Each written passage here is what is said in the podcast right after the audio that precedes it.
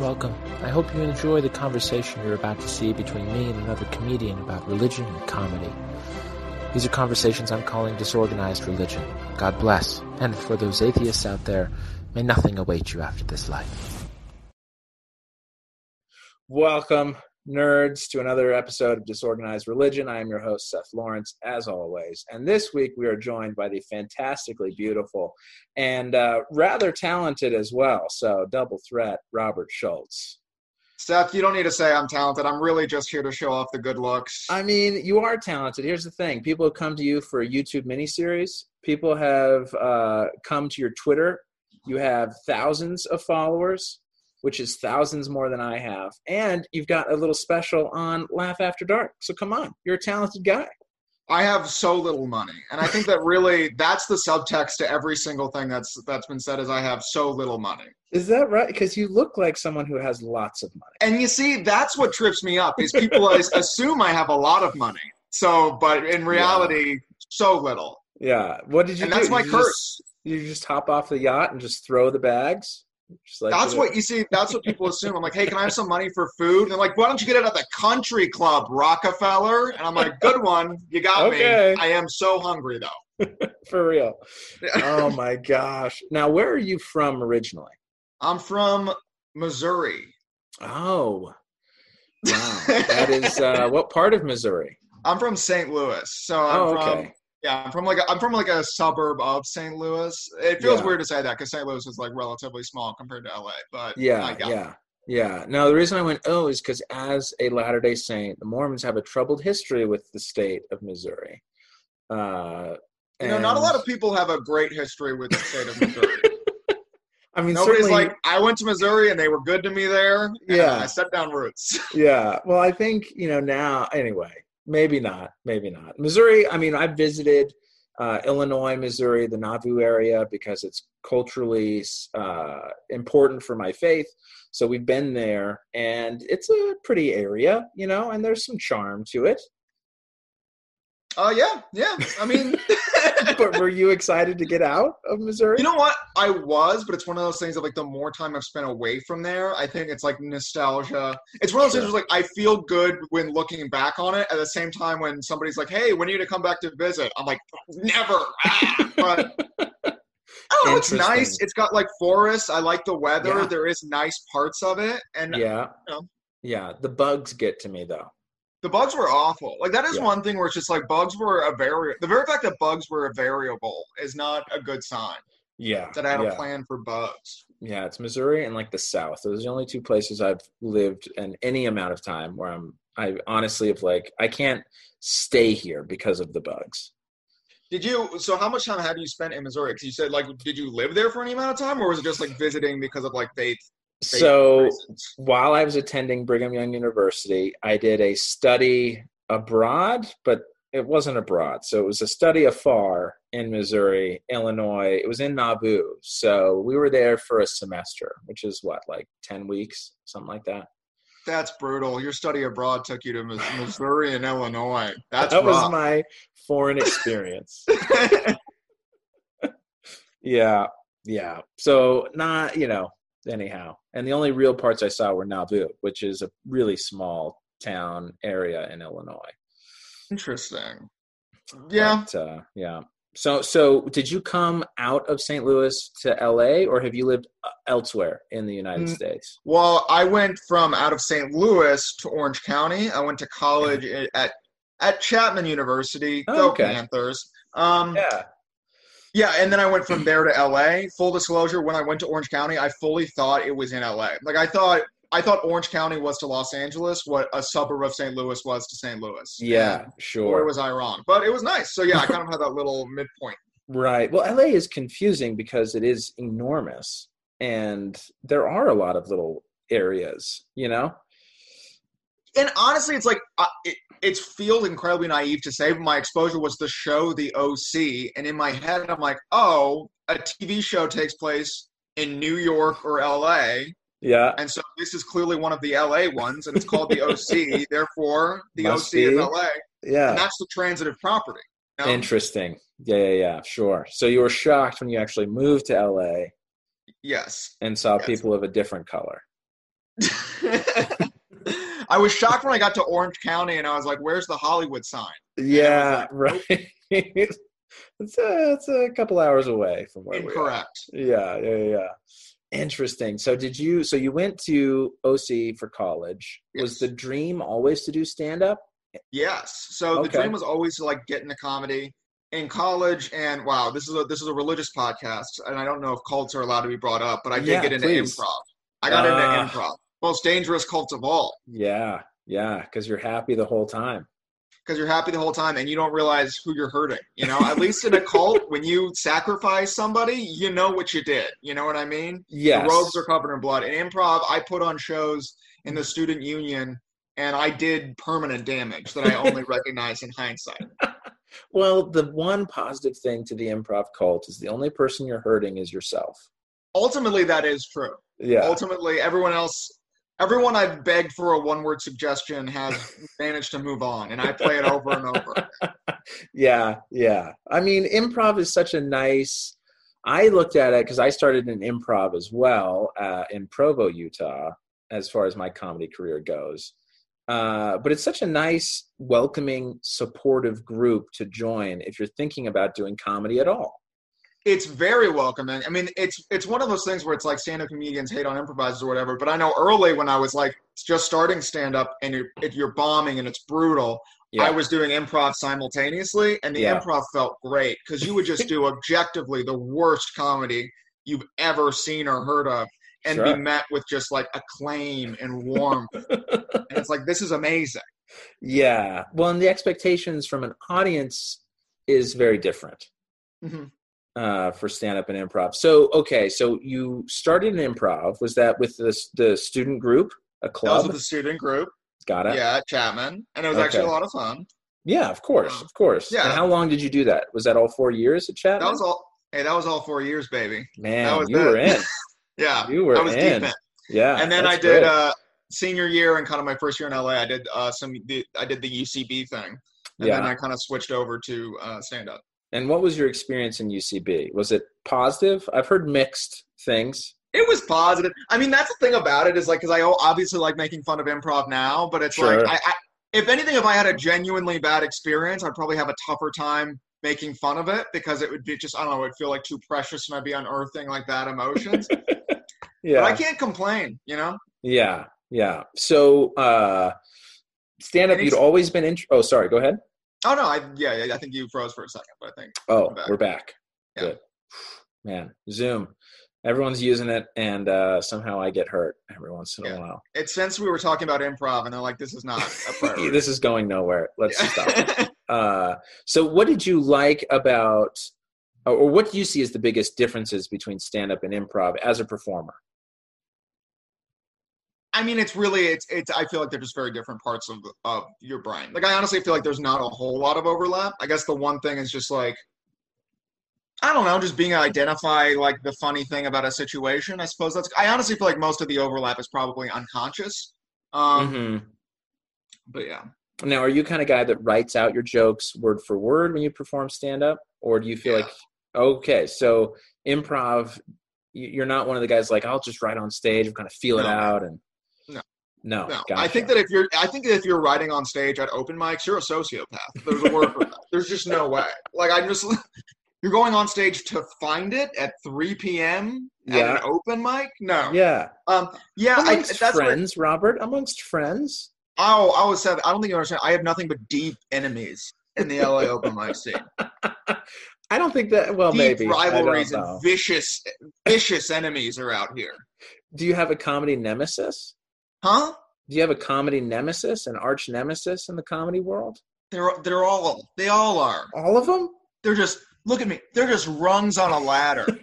We can say this now. Stand up is canceled. We're not going back to an open mic. Just rungs on a ladder. Yeah. I watch other comedians on stage. I'm like, they're just chess pieces moving across a board. Wow. That's the way I look at it. Man, you are heartless. You I'm know, Snake, Seth. I, I had my doubts about the way you were portrayed in the YouTube docu series, and gotta say, oh my I've- God, yeah. I've been a little disappointed. Uh, no, no. You have many friends in the comedy scene.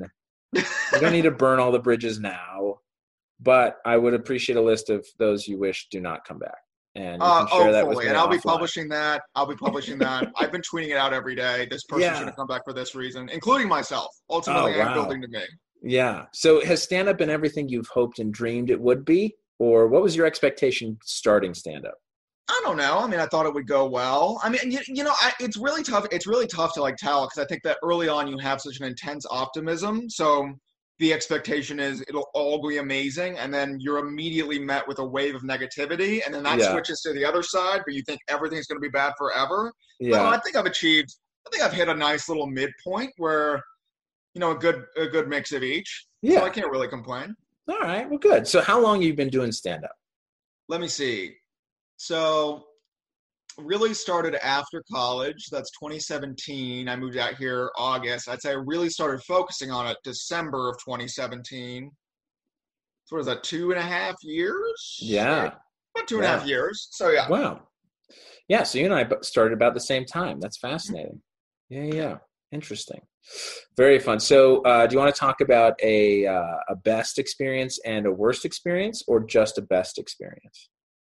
In stand up or yeah, and stand up. No, in just your normal life uh, my with your normal girlfriend, preferably. Uh, no, just stand up. Just stand up. Well, let me see. Um, worst experiences just so many. I'll say this. This is, I think, one of the funnier examples of a bad experience Yeah. That is only funny in hindsight, and it's actually Right. not a bombing story, which is very interesting. Okay. But it was like there was a Sunday nights you could do the improv open mic, and there was a period where the comedy store was doing an open mic uh, also simultaneously. yeah. So I went to the improv open mic first, got up, bombed. Yeah. Oh god, awful bombing. Went immediately to the comedy store open mic. Hmm. Okay. Go there. I'm late because I was at the improv mic. It's dark. I'm Yep. trying to sign up. I take a pen. I start writing, and I realize that it's not writing. It's not working. Uh-huh. And then I look down. It's like kind of a weird pen. And then I look up at the door guy who had been hosting the mic, and he goes, "Did you just take the straw from my drink?"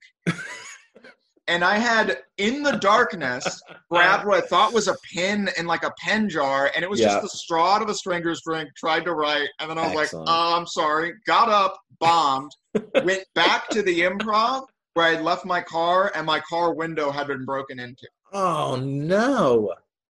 Yeah, Yeah.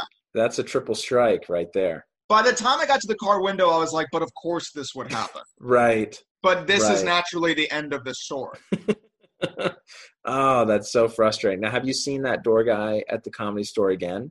Oh yeah, yeah. It's it's it's one of those rare, rare situations where the moment kind of just exists in and of itself. I don't think it created any la- like clearly I wasn't clearly I had no malicious intent, and he I think he was just more like shocked that that was even a thing that could happen than Yeah, upset yeah, yeah. any way.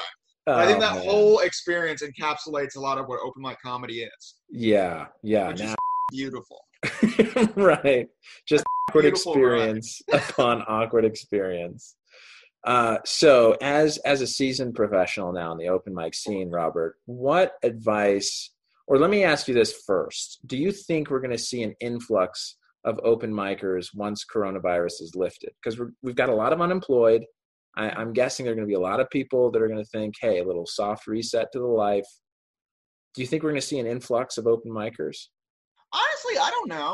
Um, I would actually probably think the opposite, right? Like I would think Hmm. that there'd be fewer people doing open mics at the end of this, because I think, um, yeah, I think there'd just be fewer people because I think that it's impossible for people to get into a rhythm. I feel like once this opens up again, people are going to want to get back to their quote unquote regular lives. Yeah, So unless that regular life included stand up before, it's not.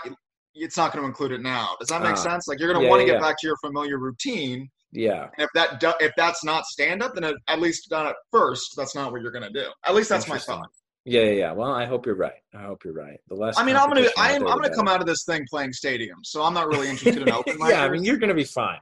yeah, be this open fine. mic talk is quaint, but I'm talking about amphitheaters right now.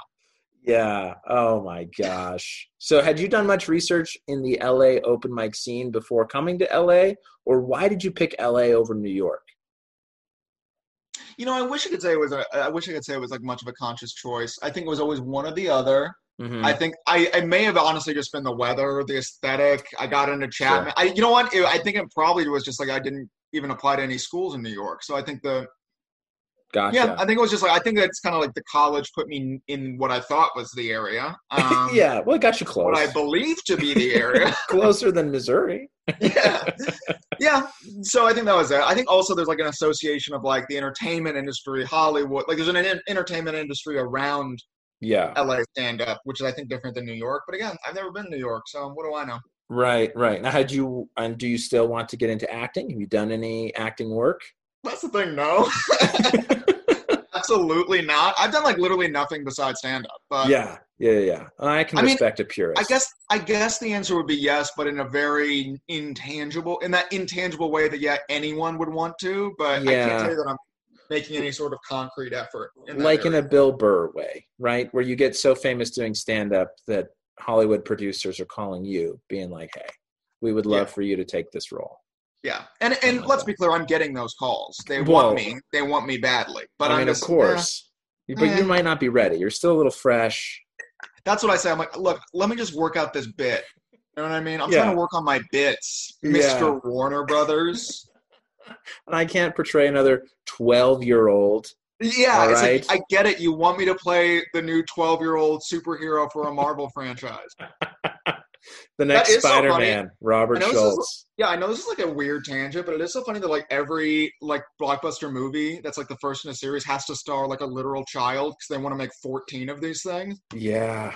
Like they've got like a 10 year old playing Spider Man. They've got like Yeah. Star Wars of like 14 year olds. Like okay, Well, that was the genius of Harry Potter, right? They found those three. kids. Yeah. Yeah. Daniel Radcliffe, Edmund Watson, and whoever the freak played Rupert Grint. Ron. Rupert Grant. Yeah. They've all gone on to do other things. And- but you know what? It's also a great era, and it's something that we have to respect Rupert Grint for. Because in the last Harry Potter movie, there's a shirtless scene, and yeah. he did the ultimate power move, which is not even try to get it. He's like, no, I'm not. Yeah. I, I am I'm a 17 year this old. is this is what it is. Yeah. You know what I mean? That's it. And That's it's it. like okay, like now everyone like Tom Holland's playing Spider Man. He's got a six pack and, Yeah. and like a high schooler, yeah. like whatever. Rupert Grint's like, no. Yeah. Well, I mean, I found that relatable. I had a six pack in high school. So Yeah. uh now this last question. Oh, no, go I ahead. let that I let that moment linger in case you wanted to clip it. Just get 15 seconds of you saying you had a six pack in high school and share it. I mean, And I that's me being a, and that's me being a pro for you. Look at you. You you truly are. You truly are. Oh my gosh. Uh, one last Hollywood-ish question, and then we'll move on to your religious history because that's what I am most interested in. Yeah. Uh, how devastated were you when you found out that Hollywood stars in like high school movies were really 30? That's so interesting. Yeah, you know what? I always thought, and my theory on this has always been, I actually have no problem with them casting 30 year olds to play high schoolers. I just think it should be scaled across the board. So if you Hmm. cast a 30 year old high, a 30 year old actor to play a high school age student, then all of the parents on that show should be played by like 70 year olds. That's what I've said Yeah, if you're gonna have 30 year olds play high schoolers when they get home they're like mom i'm back their mom should be just like coughing up dust in a walker happy 40th mom She's yeah. like, you know, her eyes have like memories of the great depression flashing through them that's always what i believe just be consistent I love it. I love that principle. And and in in the spirit of talking about principles, you were raised Catholic. Is that correct? Correct. correct So, do you still identify as Catholic? well you know what i honestly i feel as if i've put the work in to identify Okay. as catholic that's kind of the way i look at it so yeah. do do I am I still invested in the Catholic faith? Not really. But I think Uh-huh. that the fact that I did go to church every week and I did like confirmation classes, um, I, I did the thing. Um, Yeah. and I went to Catholic school through second grade. Okay. So- All three years. All three years. Those are formative. You know what I mean? Yeah, yeah, yeah. For sure. For sure. Yeah, I went to everyone for yeah. But so no, I, I think I would still say if you said what religion are you, I Yeah. would probably say, well, I'm Catholic. Yeah. Yeah. Yeah. yeah. So now, is there is there a cultural aspect to being Catholic that you still follow or or identify with?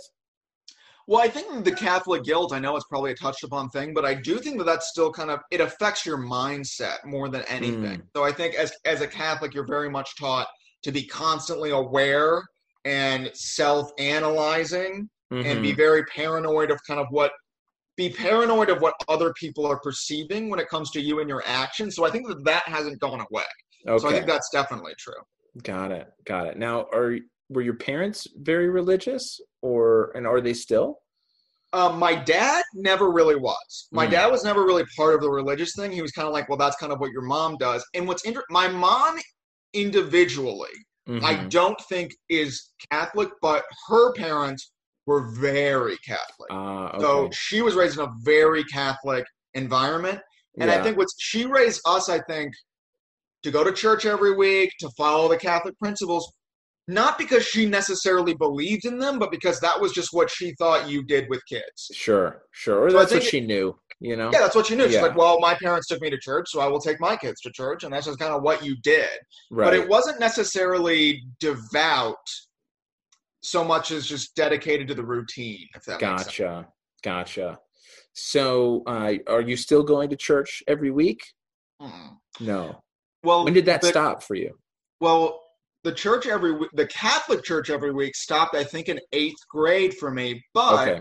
at that point, my mom, and this is kind of where I say that I my mom's kind of religious journey was different. She stopped identifying with the Catholic Church really, and she started going to, I guess, the easiest context would be a quote unquote mega church. Oh, okay. Um, so we went from Catholic church, very devout, to a quote unquote mega church where like the pastor wore jeans. yeah. They'd be singing pop Christian songs. Right. And I'm not gonna lie, I bought into that for a second.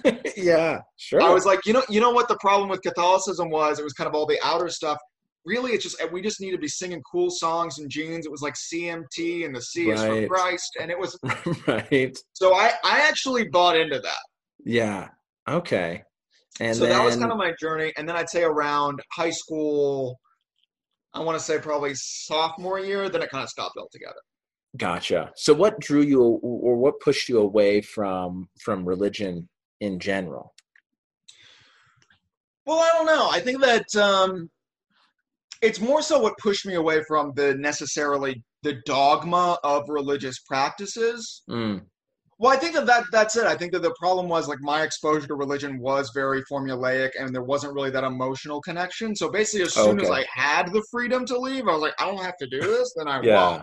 Yeah. But yeah, so I think that's it. Like like I said, it was very much we did these things consistently because they were the things to do, and it almost felt like a chore. There was never really that deeper belief. It was kind of like, well, this is just what everybody does. yeah. I think once I got a larger context for wait, not everybody has to do this, then I just Yeah. went through it. Yeah. I think you also can't. I did move to a private school. Sorry to Mm. brag. Remember at the beginning when I was like, I actually don't have money. It was Yeah. like, I, uh, I mean, I'm just gonna let you talk, Robert. You dig yourself wherever you want to dig. I'm digging myself a deep hole. I went to a private school, the Army Yeah. Hammer School for Well-Off Boys, where we were taught to hunt the homeless, and that Oh. became my new religion. No. Wow. but I think that that was probably it. It's like all of my none of my friends were particularly religious. Yeah. Um, so there was no context. Like I said, my mom kind of went on her own journey individually. She was Mhm. trying to find like what made sense for her. Yeah. And I had kind of the allure of the mega church thing had kind of worn off, and then I kind of just left it behind. So I think that what what's left over is kind of the mental cultural things, but just the dogma was kind of left behind. Yeah. Gotcha. Gotcha. So, did you study scriptures when you were growing up? Yeah. So so in I would we I mean we would go to the Catholic Church all the time, and then also my eighth grade before confirmation in Catholicism. I would do weekly classes where we would just study uh, the scripture, and also I did reference like through second grade. I went to a Catholic church, which doesn't seem Right. like much, but you do kind of have that foundation of kind of Bible learning. Yeah. I mean, was Um, this taught by nuns? my school was my preschool was Uh-huh. taught by nuns after that it wasn't taught by nuns it was taught it was kind of more so like a, a public school feel and teaching and i think that honestly i think that there wasn't any weren't any nuns there i think it was like a, a few priests Oh, okay. And then when I went to the confirmation classes, it, the curriculum was laid out by I don't know whatever Catholic overlords, but it was taught Yeah. by basically just like moms in the community who wanted to give back. Got it. Got it. Okay. So And that yeah. yeah, go ahead. Well, that wasn't when I was in my full eighth grade. I was in my full kind of snarky phase. So hmm there was a lot of me being like, but wait a minute, if North America hadn't been discovered, how did Noah get the buffalo on the ark? And just some overwhelmed mother is like, Yeah. oh, It is a valid question. I mean, were you raised to take the Bible literally or more as figurative? I think that those words weren't ever weren't ever really used. So I guess the, Yeah. the short answer would be like, yes, the priests were took the Bible literally, so they would teach us and they would teach us like take us literally in church. Yeah. But yeah, I mean, I, I'd say this like my family. I think always it was figurative. It's almost like these were stories that you were you were Sure. told and things you did. Yeah. Yeah, yeah, yeah. So in studying scriptures and then in going to megachurch, my idea of megachurch is sort of let's get more personal with God, Yeah. uh, more emotional connection with God, rather than arguably a philosophical connection, which I think more is this, you know, study of the scripture. Um, did well, you ever? on that yeah, go ahead. Yeah, I'm sorry, just on that. I think that because a lot of my Catholic scripture teaching was when I was really young, hmm yes, they were teaching it literally, but when you're that age, everything is figurative anyway. Does that make Yeah. sense? Like you're being Yeah. taught history, you're being taught math. Like these are all things that when I'm in sixth grade, I'm not applying geometry to my everyday life. You know what I mean? It's like everything is figurative. Yeah, yeah, so I think yeah. maybe when it got to the point in my life where I was able to kind of at least think about the literal world and my place in it, that was when I kind of slowly started to break away. Gotcha. So, did you ever feel a connection with God or no? I would say yes, honestly. Well, I think that that's one of those things where it's like around eighth grade in the megachurch era, I started pray. I would like pray on my own, or like when I would before I had something. I mean, what is that old saying? It's like there's always going to be prayer in school as long as there are tests or something. But it's like I would pray before a test. I would pray before things. So basically, I would Yeah. pray very selfishly. Sure. And but and I think that's another thing is like that kind of became. I would pray in my private moments for my personal schoolwork, friends, blah blah blah Right. And- that and that relationship became individual and it never really happened through church so i think that that also became a way for me to kind of let it go gotcha. but I think- especially during the megachurch era yes i think so like that was where like the emotional connection came because it basically just dumbed down everything i had already been taught and was already a foundation in my head yeah. Right. Right. So, do you still believe in a God? I would say probably i mean then that's one of those things where it's like i'd say yeah if you ask Yeah. me yes if you ask me what form that takes i probably wouldn't know so i guess that i guess that my yeah. my what was it? I think that Freud had the thing of like Freud's thing was like even if God is real, there's not enough evidence to justify believing in him. I think Mm. the example I always learned was like, hey, is there a clown? If hey, it's like if me telling you there's a clown behind you right now, even if you turned around and saw there was a clown behind you, you would still have been right to doubt that there was a clown behind you in the first place, if that makes sense. Okay. Yeah. yeah. Basically, yeah, it's like even if God is real, is there enough evidence to justify believing in him? But I think I ultimately fall down the thing of I believe in a lot of things that I couldn't ju- I couldn't justify or prove in any given moment. So Sure. I'd say that I yeah, agnostic. I think that's probably a long word a long way around to say agnostic. Yeah, yeah, yeah. No, that's. I think that's fair, though. I mean, do you find it, in moments of stress or anxiety or uh, you know even depression, do you find yourself going back to prayer or this sort of mental state you were in when you were going to the mega church? Well, yeah. Well, I think that's it. It's like, like I said, it's almost like I had the foundation of the dogma from Catholicism, and I think the megachurch just showed me, like, oh, there is another way to connect with this. Yeah, And then even that connection is like, all right, well, I'll make my own connection with whatever I think to be out there. So I kind of left all of that aside. So yeah, I mean, like, I'll still, I'll, I'll occasionally pray, or like, I'll pray for like, oh, I hope so and so does well. Um, or but, apparently badly. Uh, or yeah, I, I hope they're a bit about cum bombs. That's what I think. When one of my enemies starts Sure. doing a new bit about cum, I'm like, I hope this cum bit bombs, and I Yeah. hope God makes it happen. and, and I'm sure he does because it's Yeah. so inappropriate. yeah. Yeah. But um, but yeah, I think that def- I think that again, it's like I think that my whatever my connection or feeling about about it has like taken its own individual form. So Uh huh. yeah, I think I definitely still do, but I, I I don't miss the dogma and I don't necessarily connect. When I think about it or when I say a prayer, I'm not necessarily picturing anything at the mega church or anything at the um, Catholic church or schools that I grew up in. Got it. Got it. Um, yeah. So uh, for for you, I mean, do you? I understand you don't really identify necessarily as religious. You say agnostic, but do you still believe in something spiritual, a higher power out there, or are you Yeah, are you I would truly I apathetic? I would say that if you, I'd say ultimately apathetic would probably like apathetic to other people's beliefs. So I'm kind of like, yeah. Sure. yeah, like it, it's one of those things where it's like when I see a a crazy Christian like mega Like church me. dude. Yeah. Oh yeah. Yeah. yeah. Well, Go if I see someone like those like pastors on TV who are like begging for Yeah. money and flying private jets like Joel Osteen, I'm like, well, that guy's Right. crazy. But then right. I'm not gonna lie, when I see Bill Maher just being like, if you believe in God, you mentally ill idiot moron. eh, I'm like, well, I don't know if that's the way to Oh, go either. So I think I probably fall somewhere in the middle. But Okay, yeah, that's fair. So I, I mean, comedically, uh, I'm curious. I've seen uh, not everything you've ever done as far as your your comedic repertoire of jokes goes, but I haven't seen you uh, ever joke about God. Do you joke about God? Do you joke about religion? yeah, I joke about growing up religious, but I mean, I think it's um, yeah, I have some. So I've got a I've got a Catholic chunk in there. I've got a good minute and a half. But Oh, yeah, it's not nice. necessarily about God. Yeah, it's it's not necessarily about God. It's just for me, it's like more so just like the comedy of like growing up in a Catholic environment and what that means. It's like my joke, like I grew up Catholic. You may know us as like the good guys from every exorcism movie, or as the bad Uh-huh. guys from world events. and it's like Yeah, there's like little jokes. Yeah, I think it's like again, it's like not necessarily about spirituality or anything associated with it. It's just kind of like juxtaposing growing up Catholic versus growing up like my friends who were different religions and kind of like the way those would kind of bump into each other. right, right. Gotcha. So, mm-hmm. do you believe in an afterlife, or do you even care? You know, I guess if you put a gun on, I would believe in some, like that's. I think that's it. It's like I, I would probably assume there's some form of afterlife, and I'd probably choose to believe that.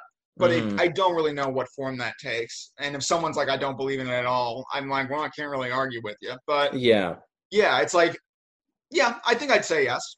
Yeah. So, from your Catholic upbringing, the afterlife, as far as Catholicism is concerned, I understand is sort of vague. Like there's a heaven and then there's a hell. But what I gather is hell's pretty big. Is that inaccurate? Well, I would say that's inaccurate because I would say actually growing up Catholic, the concept of heaven and hell was very, very specific. So, oh, okay. Yeah. So the Catholic version of heaven is literally, I was taught you're on clouds playing harps with the angels. Oh, so that heaven- really is okay. All well, right. that's kind of well, that, well, that's it. But keep in mind Yeah. that my Catholic teaching was when I was like very young, so that's sure. probably Okay. who knows? Maybe if I had stayed in Catholic school until high school, they would have been like, "All right, here's what's really going on. You're getting sucked off by everything." Maybe I don't know. Yeah. We Maybe I just got the. G-rated version of Catholicism. Right. Something that kids could relate to. Being naked Yeah, Harry playing- Potter started off as a kids movie, and by the end of it, Voldemort's just killing people with snakes. Maybe Catholicism is its harps and clouds early on, but then at the Yeah. end, you're getting sucked off. I mean, I will say this though: Harry Potter had books that were pretty clear about the events that were going on. Yeah, The Bible is not very clear about what heaven includes. well, I guess that's true. I think that it's very, it's heavy on like very poetic descriptions, but I guess you're right. I think a lot of those descriptions aren't when you get into the practical day-to-day application. Yeah, but I, I mean, but then yeah. again, I I always took that to mean it's like, well, once you're in the afterlife, all concepts of time and day to day kind of evaporate anyway. Sure. You know what I mean? So it's Yeah. like, how can you put kind of real world constraints on kind of a, a, a post world or whatever? Yeah, gotcha. No, that makes sense. That makes sense. All right. Well, fun, fun.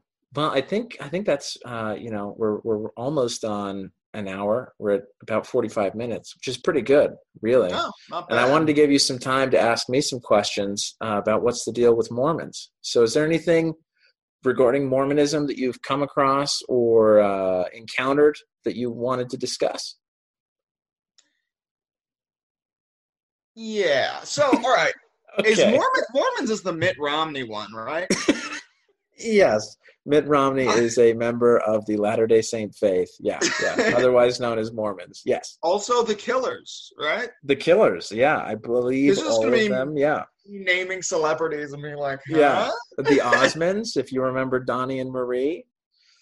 Yeah, yeah. Also, also Latter Day Saint faith members. That's pretty cool. Are you still Mormon?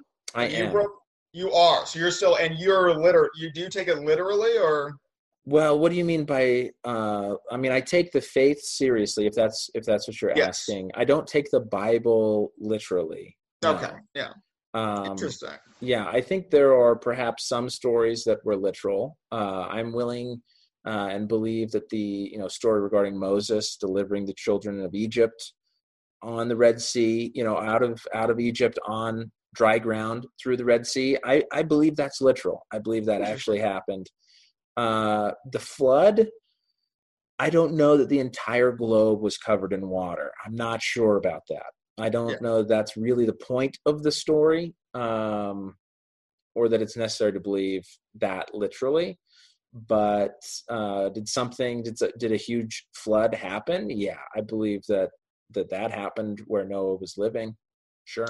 I've always thought that it's like, yeah, I think that you're never meant to take it literally, which is why when I always draw such a parallel to white guys telling jokes about rap songs versus uh, a lot of times people complaining about the Bible as like not being literal. You know what I'm talking about? Like a lot of times white guys will be like, um, I don't know, it's like they'll take like a, rap song, rap lyrics clearly meant to be like exaggerated and be like, but could this literally happen? It's like somebody's like, like listen to Ludacris being like, all I do is win. It's like, really? You've never even tied? And it's like, well, you're not. That's not. That's not yeah. the point. You know what I yeah. mean? Right. So I think right. that yeah. So I, that's kind of the in my head. Whenever people come at the Bible literally, I'm like, well, that's just not even what it's supposed to be. Sure. Yeah, yeah, yeah. But yes, I mean, we still, you know, we we still go to church.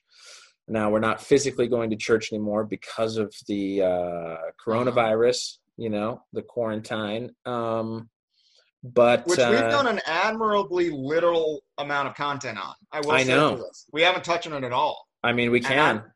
Do you want to talk about coronavirus? I, I feel like we could.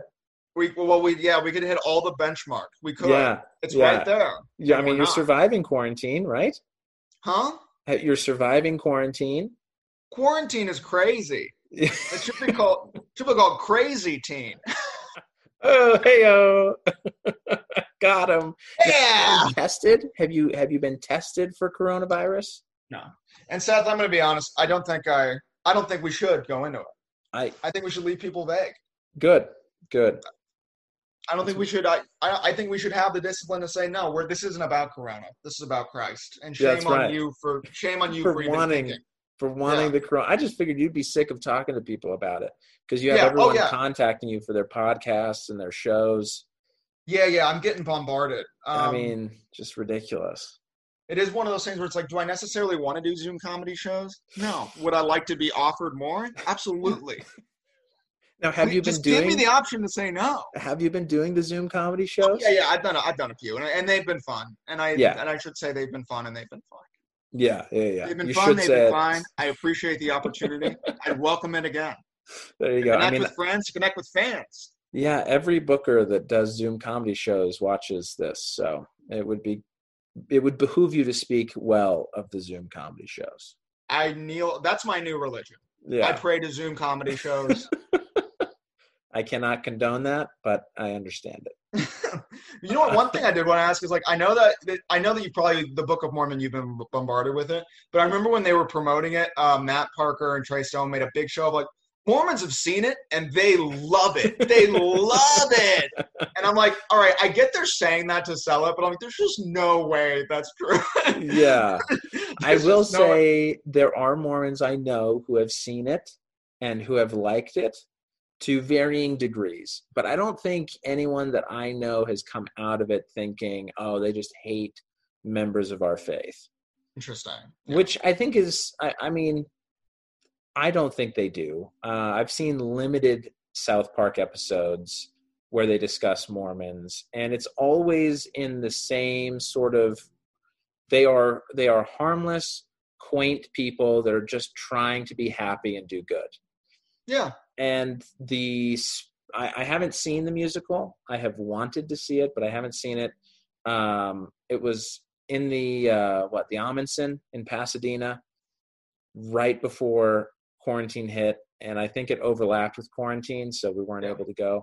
But the music that I've listened to uh, is still the same vein. It's still you know they're good-hearted people that might be a little bit delusional, but their their delusion is not harmful. So I think that's it. Yeah, that seems about right. The last, I know it's uh, now jumping off from that. The last thing I did before quarantine, one of the last things I did, it was the weekend before it started. I Yeah. saw Margaritaville at the Dolby Theater, oh wow, how was it? Jimmy Buffett musical. Well, here's the biggest takeaway: it was packed. Yeah, It was packed, and there's Yeah. a, it was packed with like old people, like packed. And at one point, there's a bit in the song where.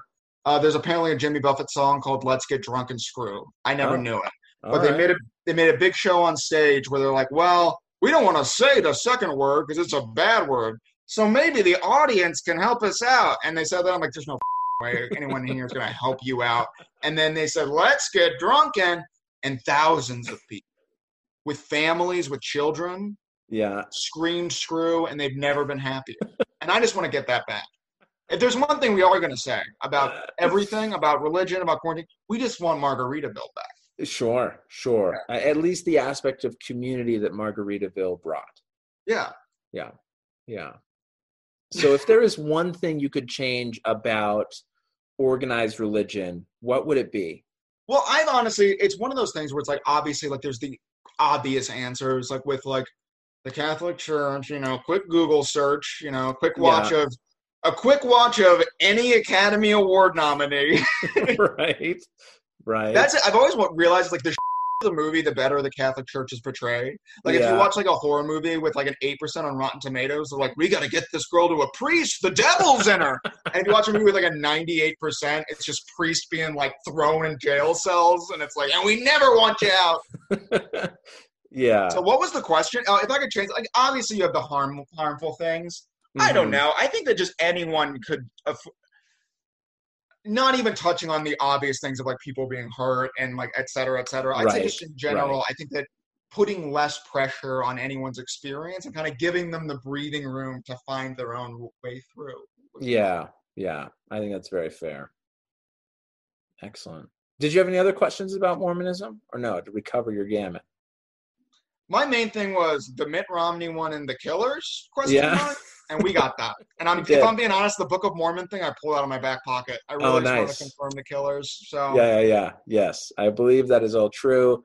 Uh, the lead singer, I think, of the Killers is, is a member of the faith. I'm not sure if every member of the band is, though they very well might be. I feel like they I feel like he writes the songs and he sings them. So if you're not, they may as well convert. Otherwise, that's Yeah. just like weird. Guilty by association, perhaps. Yeah. Right? Uh, very fun. All right. Anything you want to? Any Zoom shows you got coming up? You want to plug? Oh, no. Um, I don't know. I don't know. I don't know. I would love some. I I have to decline them, but please offer them to me. I'm Well, begging you. Exactly. yeah. Um, follow me on Twitter. Follow me on, dare I say, TikTok. I'm so sorry. Are you on TikTok, Robert? on TikTok? I'm no sorry. kidding. Yeah. Wow. So Yeah, which I'm sorry. Okay, this is the final question, uh, and I'll put I'll put your handle for Instagram, Twitter, and uh, TikTok. Send me your TikTok. It's all it's all underscore Robert Schultz. Beautiful. Okay, I'll put them all in the show notes so people can find you. What's been your favorite TikTok craze to to hop on? If I'm being like very honest, I don't watch other people's TikToks, and I think that's probably a shame. Wow. Yeah. How do you participate in the community? You're just putting out original content? Are you kidding me? Out, I just put. I just put it out there. It bombs. I wonder why, and then re- rinse and repeat. That's great. Are you trying to get your sounds used by other TikTokers? No, I mean, well, it's you know what? What's your goal with TikTok, Robert? There What's is no goal. Se- What's the goal with anything? To get famous. My my goal with TikTok is to just keep the gun barrel out of my mouth for another day. Just Fair keep enough. the keep the taste of lead out of my throat. Yeah, Seth. a good outlet. A good outlet. I can understand that. I can. Why do you think I did this podcast? To just I- keep there's a revolver right off the webcam's view. I totally understand. Yeah, that's the whole reason I'm keeping this podcast going. You know, to just keep keep me from reaching. That's all I ask. exactly. Oh my and if I do die, pay me this tribute. Follow Yes, me on TikTok. we if will. I die, follow me on TikTok. We will. And send us a message from the other side. Are we Will do. playing harps? What is happening? I'll give you What confirmation. I'll zoom in from the other side.